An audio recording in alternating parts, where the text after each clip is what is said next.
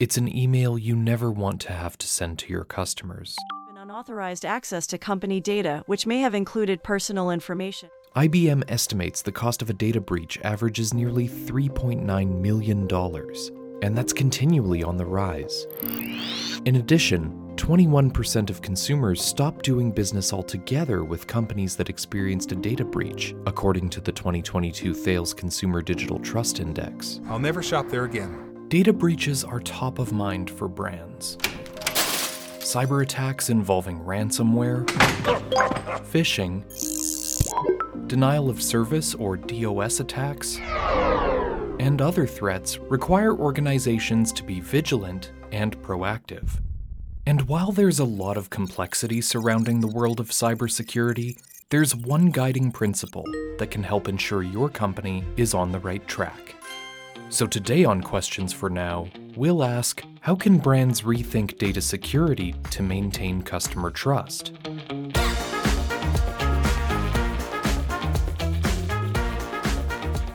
Welcome to Questions for Now, a podcast from TELUS International where we ask today's big questions in digital customer experience. I'm Robert Zirk. Cybersecurity is a real concern for businesses today. The cost of cybercrime, as forecast by Cybersecurity Ventures, is set to reach eight trillion dollars in twenty twenty-three and exceed ten trillion dollars by twenty twenty-five. So what is the cause for this increase in cybercrime, and how is the threat landscape changing for businesses? It used to be a couple years ago that the big concern was malware. That's morphed, and now identity, your password, your username, your credentials, certificates that coordinate to V P N servers behind the scenes. That's Steve Jablonski, Vice President of Information Security at TELUS International.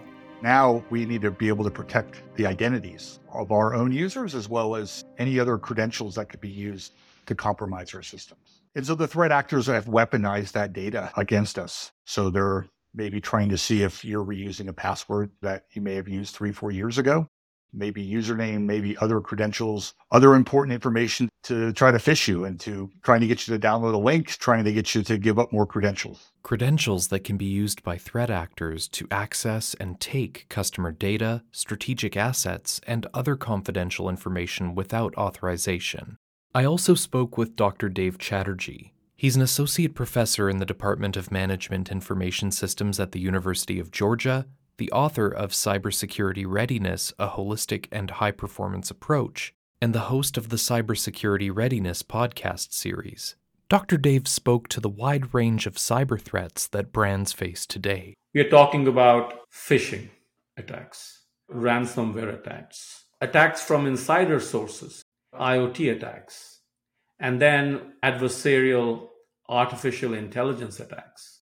That means a brand's reputation can be tarnished if the customer data gets stolen and is used for carrying out fraudulent transactions, for conducting I D theft. If, let's say, the website of an organization is defaced and fake information is plastered on it, or if the company name is being used for nefarious purposes without the knowledge of the company. There are all kinds of possibilities. And as new technologies emerge and become more widely used, so too do the types of cybersecurity incidents that can occur. The latest example is artificial intelligence. The other day, I had a speaker in my class who's an A I expert. It took him fifteen seconds to record the voice of one of my students and then use the voice for all kinds of activities.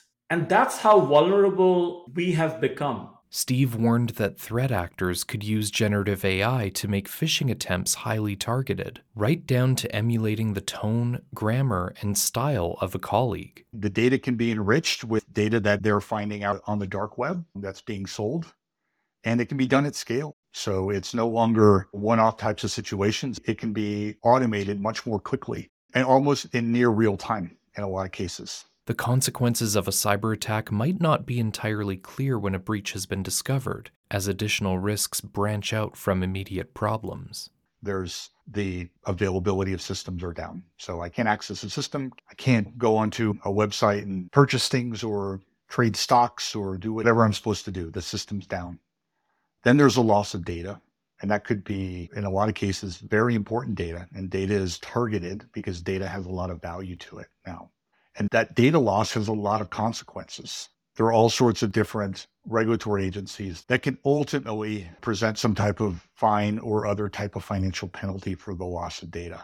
And then there's the customers there in general. The customers may not be happy with you. You may lose a customer. There may be legal consequences from the customers as well. According to McKinsey and Company, forty percent of consumers and fifty-two percent of B two B purchasers have stopped doing business with companies that didn't protect customer data. And Revision Legal notes that for large companies impacted by data breaches, the time between the breach and legal settlements can take between three to five years. Doctor Dave Chatterjee acknowledges that it can feel overwhelming considering the risks that are out there.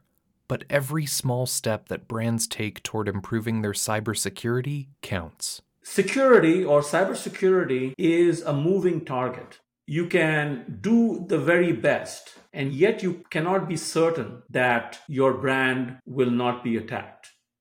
But that doesn't mean that you stop doing what is called due diligence, stop complying with the requirements specified by the regulators and so forth. So it's a constant battle that organizations have to face when they're trying to protect their interests. And part of that due diligence involves ensuring your vendors are taking cybersecurity just as seriously. Steve noted the importance of understanding the entire scope of technology your organization uses and how third-party providers manage the data you input. It's important that we ask the right questions. We look for the right certifications. We want to make sure that there's a certain level of compliance, but then there's also a level of security assurance that they have strong controls that are out there. And I think it's important that we have that openness and trust, and we know where our strengths are collectively across the board. The threat actors, they look across the whole entire supply chain to try to find wherever the weakest link is, to try to extract value, do their cybercrime, or do whatever they're going to do. And we need to make sure that everything across, understanding where all those nooks and crannies are, that's really a key important part. It involves doing a thorough inventory of processes, procedures, and technology for your organization and your vendors. So you first need to know what's out. What do you have? What are your assets? What's on your network? We need to extend that to who really are our suppliers. And along the way, you or your I T department might discover what's known as shadow I T, which is the onboarding of I T products and services outside of the normal technology channels. So it's usually services or products that are purchased directly from someone outside of the technology organization. And usually the technology organization is not aware of those purchases that have been made. If you don't know what's out there, you don't know to secure it. And you don't know to support it as well. Steve referenced the importance for I T to be efficient and agile, to ensure there's more communication between departments, and so that you're not rolling out features or solutions to customers without vetting them first. We want to think about what are the requirements that we need up front? What are the security and compliance rules that we need to follow? But we also need to be able to work at the speed that business needs to work at. We all know that once you've started anything, whether you started building an application, whether you started building a house, change becomes expensive. Change becomes timely. It either requires more resources to work on stuff. It may require wholesale changes. Doing this up front, being mindful and thoughtful about it up front, allows us to hopefully anticipate any of the security challenges that we're going to have further down the road. It also allows us to think about what are the compliance requirements that we need to have once we've gone live or we've gone into production, so that we're not coming in after the fact and trying to claw back and take away certain functionality in the system that may have been really helpful and useful to the end customer up front because it doesn't meet the security or compliance requirements that we have. Needless to say, there are a lot of potential cyber threats and pitfalls to watch out for. Once you're aware of them and ready to rethink your brand's cybersecurity process, what's the next step to take toward preventing cyber attacks? I'm going to rehash sort of an old principle, which is security by design. We talk about this notion of shift left, where you, when you develop code, you're developing secure code as part of the design process rather than being a bolt-on once you've developed and deployed something. But security by design extends beyond just code. It involves keeping security foundational to your organization and its processes. How can we enable the technology that we have? How can we train the people so that they're that human firewall? We continually train all of our team members, all of our customers, so that they're aware of these threats that are out there. And then how do we set up processes so that the security is built into it? So when we start thinking about whatever customer-facing processes we have, or whether they're internal processes, we're bringing forth security principles into all three of those. Doctor Dave Chatterjee sees security by design as a mindset that approaches security proactively at every step of development. It's an approach of taking every possible measure to minimize the risk of being attacked and also minimize the consequences of attacks. Whether that means following a defense in depth approach where you use a mix of physical, technical, and other forms of controls to have layers of security that's going to be hard for the hackers to penetrate to get to that desired asset, or whether we are talking about the application of the least privilege principle where you, by default, the level or the extent of access provided to the users is bare minimum.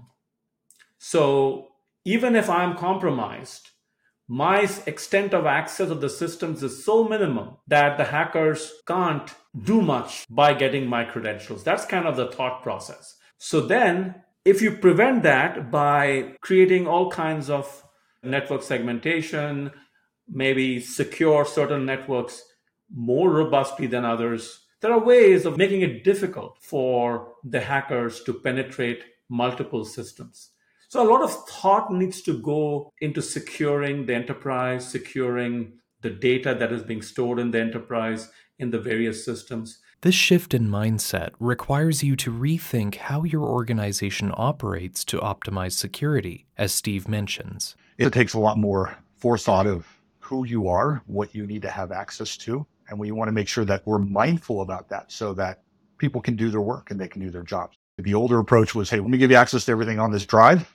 Now we're starting to think about what specific data do you need access to? What specific parts of what applications do you need access to? So it's getting into that kind of finer detail.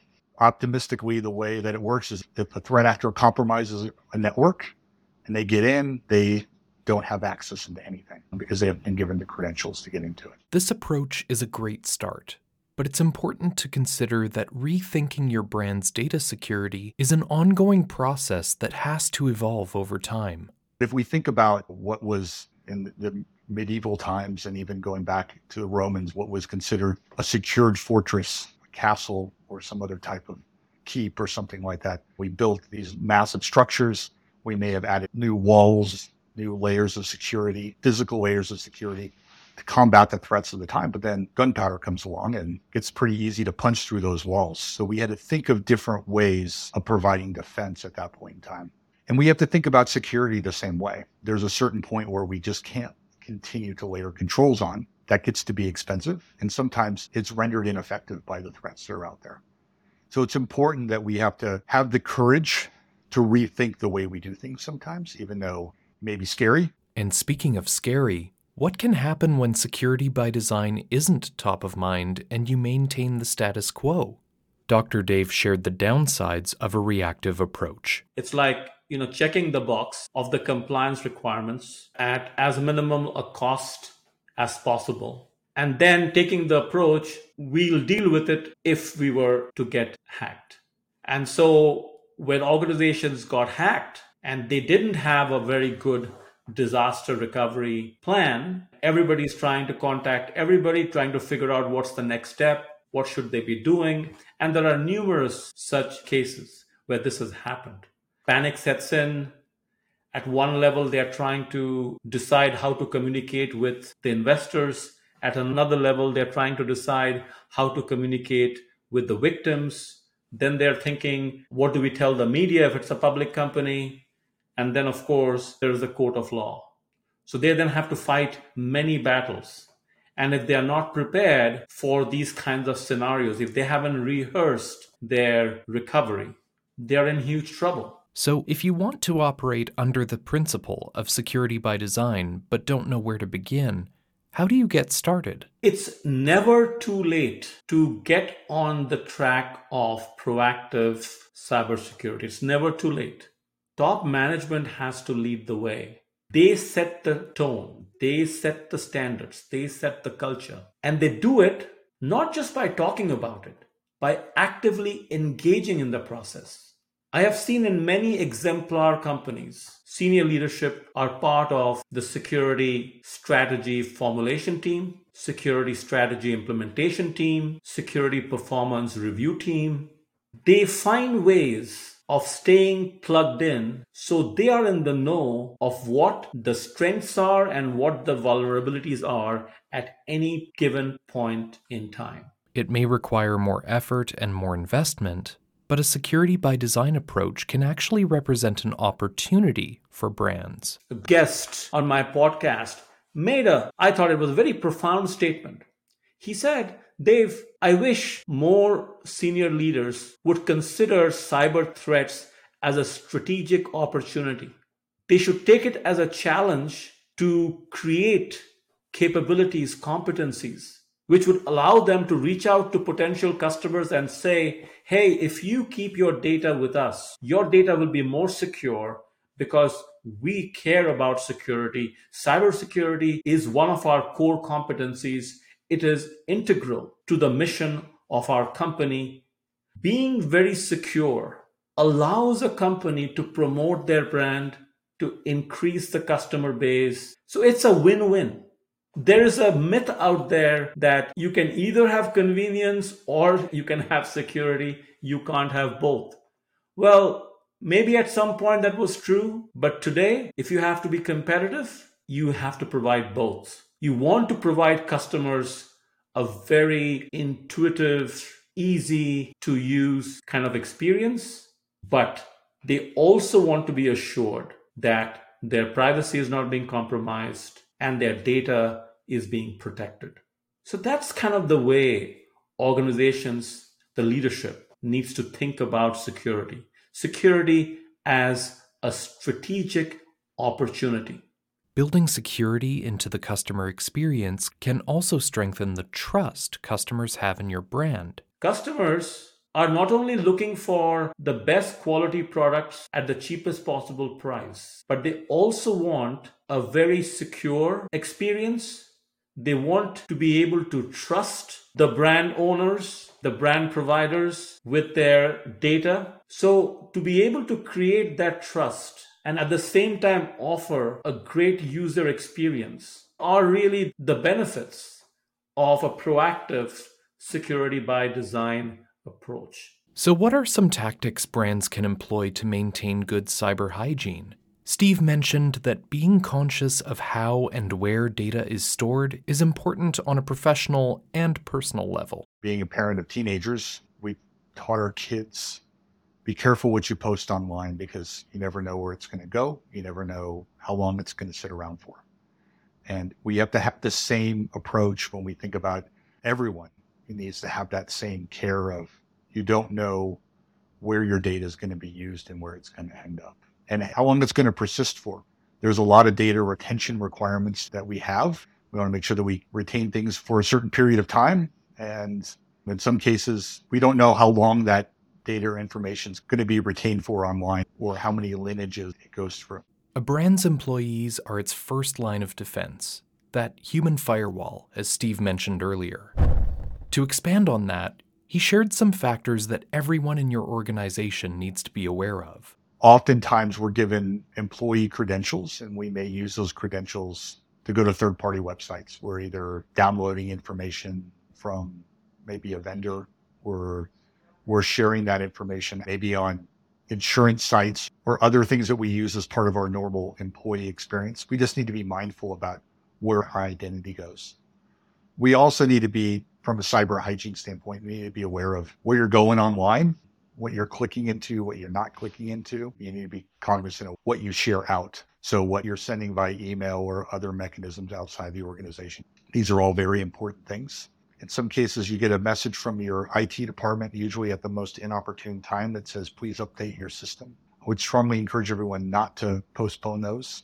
There's a reason why those messages go out. So making sure that the systems are appropriately updated across the board. Doctor Dave Chatterjee stressed the importance of making security a core part of your company culture, where it's the responsibility of everyone in the organization, and that extends to awareness and training, which needs to evolve beyond the annual mandatory cybersecurity training modules. Those training modules are good. I've got nothing against them. But I think exemplar organizations need to go further than that. They must customize the training. It must be role-based. They must make training more immersive, gamified, and continuous. So don't try to train people at a point in time with a lot of information and then they go away, they forget half the things they learned. One simple way of gamifying it, as Doctor Dave suggests, is to make it bite-sized, like Nerdle or Wordle, where it's one single puzzle every day, and you have the incentive of trying to keep your winning streak alive. How about taking a similar approach to enhance cybersecurity awareness in a fun way? Pose a question every day on an email that goes out to every organizational member. And when I say pose a question, it could be done in different ways. But get people thinking a little bit about cybersecurity.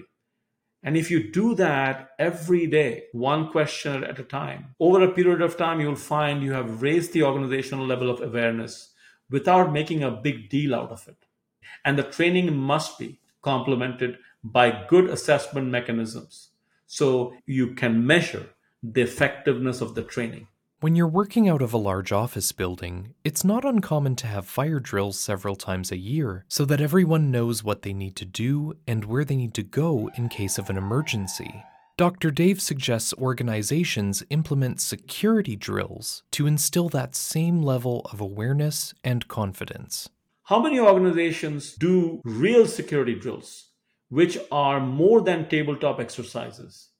I realize that some of this might not be very practical, but my suggestion to organizations are do the best you can. Maybe do it unit-wise, narrow the scope, but then still do something which closely simulates what could happen in reality when disaster strikes.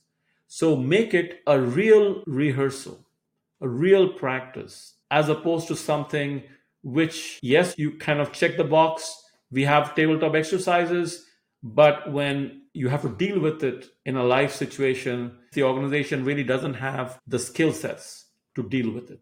So to be able to create that muscle memory, the organizational competencies, you have to work on them over a period of time, little by little. I like to use the analogy when, you know, I'm a big tennis fan and I love to see how professional players get trained.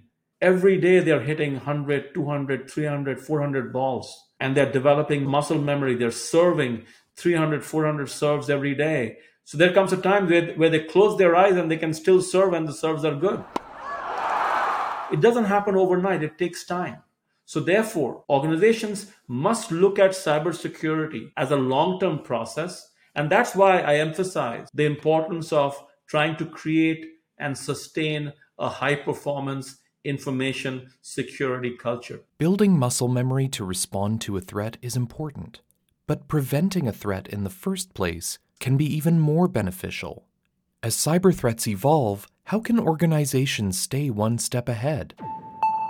Doctor Dave highlighted threat monitoring services, which, in addition to being a proactive measure, can also help facilitate important documentation of potential and actual threats and vulnerabilities. Let's say an organization has hired third-party service providers who are monitoring the environment, sharing intelligence, threat intelligence, and alerting the organization of vulnerabilities that could be compromised.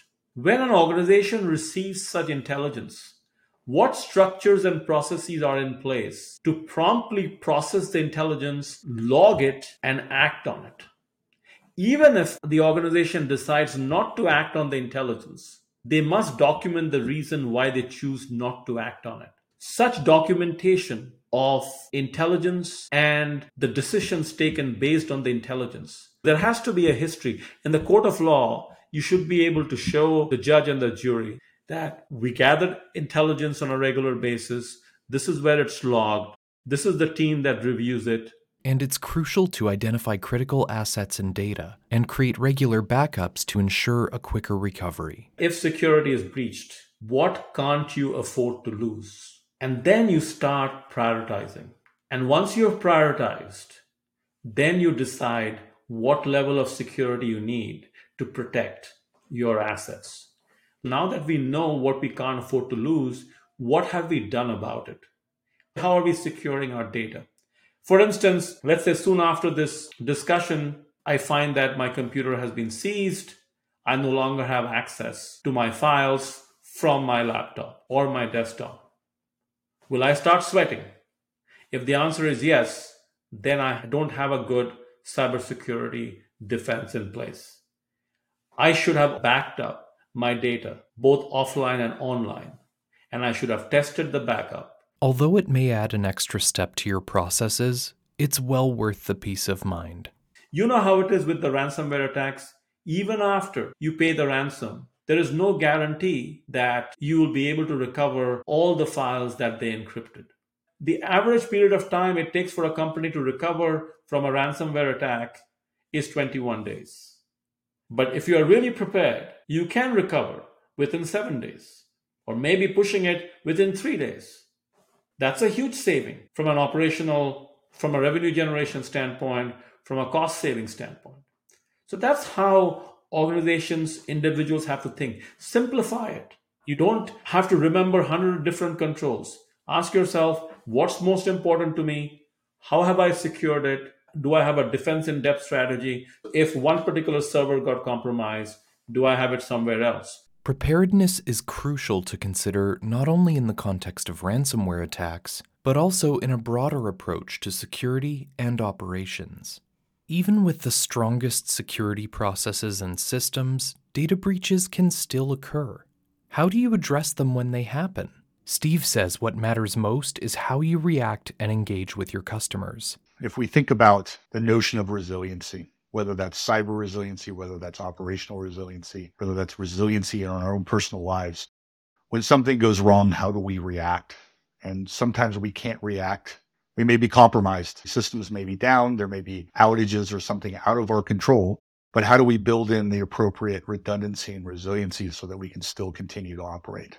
And as long as we know from the customers, that the customers are aware of, hey, we know we're operating at this capacity, at this diminished capacity, but we're still operating, we're still functioning, and we're still moving on. And Doctor Dave Chatterjee agrees that action needs to take priority, underpinning sincere communication. Take corrective measures first, then talk about it. Actions speak louder than words, so do the things that you should have already done. I'm a huge fan of honesty, candor, transparency. Be upfront in your communications with the various stakeholders. State clearly what happened, why it happened, what were the lessons learned, what mistakes were made, could they have been avoided. That should be the approach, but it has to be really genuine. Steve noted that customer trust is something that can take years to build and only moments to lose.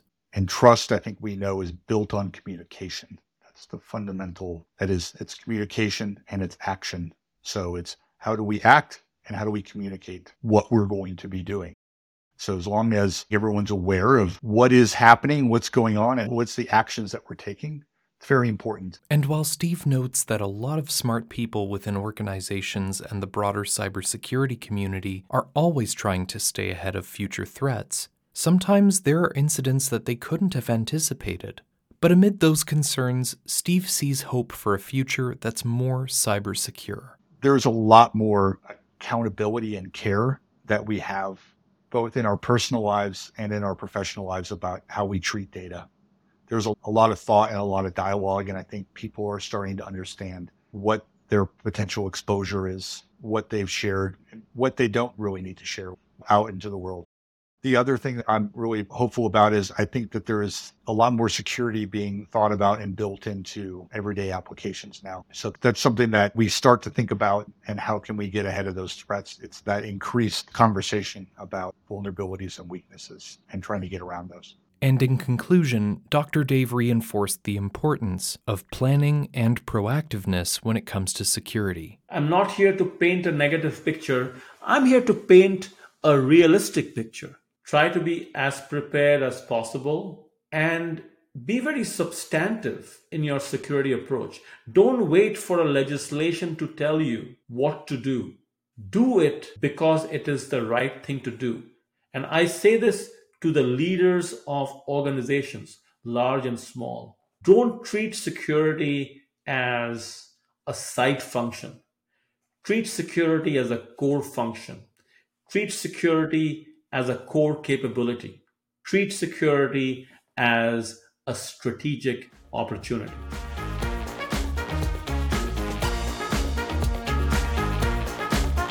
Thank you so much to Doctor Dave Chatterjee and Steve Jablonski for joining me and sharing their insights today. And thank you for listening to Questions for Now, a TELUS International podcast. For more, be sure to follow on your podcast player of choice. And until next time, that's all for now.